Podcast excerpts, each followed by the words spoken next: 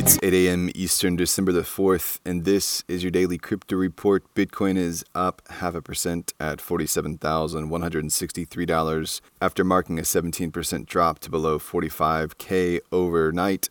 Ethereum is up slightly at $3,929, and Binance Coin is up 1% at $546. Those leaders by market cap. What works so well that it's basically magic? Bitcoin mining, USDT in the top three. What about selling with Shopify?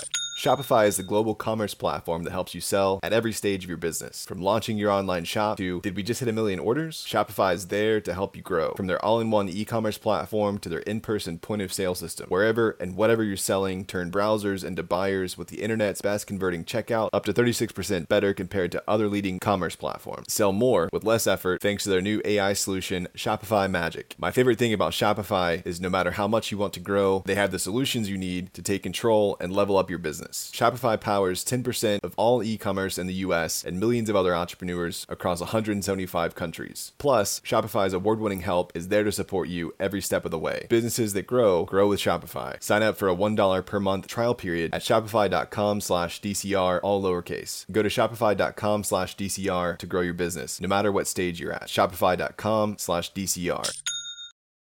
Today's episode is brought to you by the digital marketplace Ungrocery. If you've ever thought about who your food comes from, Ungrocery is the place to shop. Join the food people online at ungrocery.com.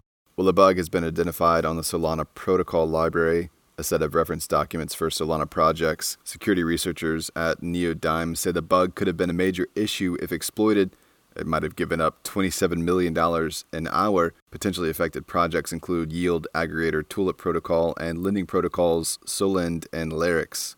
The bug was first publicly disclosed by one of Neodyme's auditors known as Simon on the file sharing platform GitHub in June of this year. At the time, the security researchers didn't know it was exploitable or how big its impact could be. The bug went unnoticed. Six months later, Simon raised the flag again, and security researchers at Neodyme this time started testing to see if it was possible to exploit the bug and to gauge how serious the impact would be. The bug basically exploits a rounding error, but after some testing, the researchers estimated they could execute this bug up to 200 times in a single transaction and put many of these transactions in a single block. They figured such an exploit could steal funds at a rate of $7,500 per second or $27 million an hour.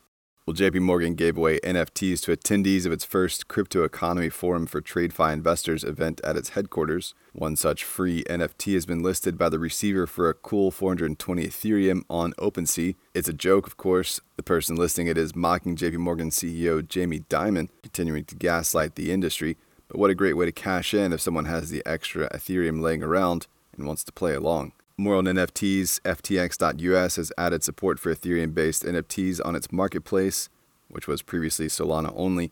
FTX US is now the first and so far only NFT marketplace to offer both Ethereum and Solana NFTs. Blockchain.com is also opening its own NFT marketplace, beginning a waitlist yesterday to allow users to buy, sell, and store NFTs. They say the current process for NFT acquisition is complex and unintuitive and that they want to make accessing the NFT market as easy as accessing the crypto market. NFT trading volumes have reached 10.7 billion in the third quarter of this year. And finally, the SEC has charged Ivars Auzins over several digital asset related investment schemes that the watchdog is calling fraudulent, among them a 2018 ICO called Denaro and a mining company called Innovamine. The New York resident in question has been busy, taking just under $20 million in the last three years. The SEC looks to bar Auzins from participating in any future security offerings. That's all for us today. Visit us at dailycryptoreport.io for sources and links. Add us to your Alexa Flash briefing and listen to us. Everywhere else you podcast under Daily Crypto Report.